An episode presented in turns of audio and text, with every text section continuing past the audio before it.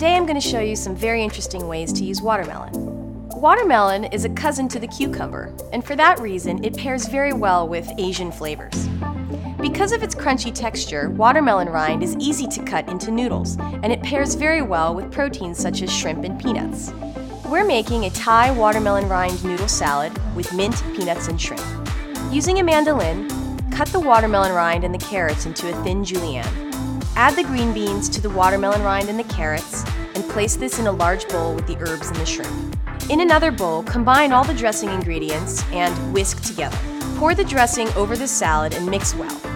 Allow it to stand for 5 minutes to develop more flavor. I'm finishing this salad with chopped peanuts.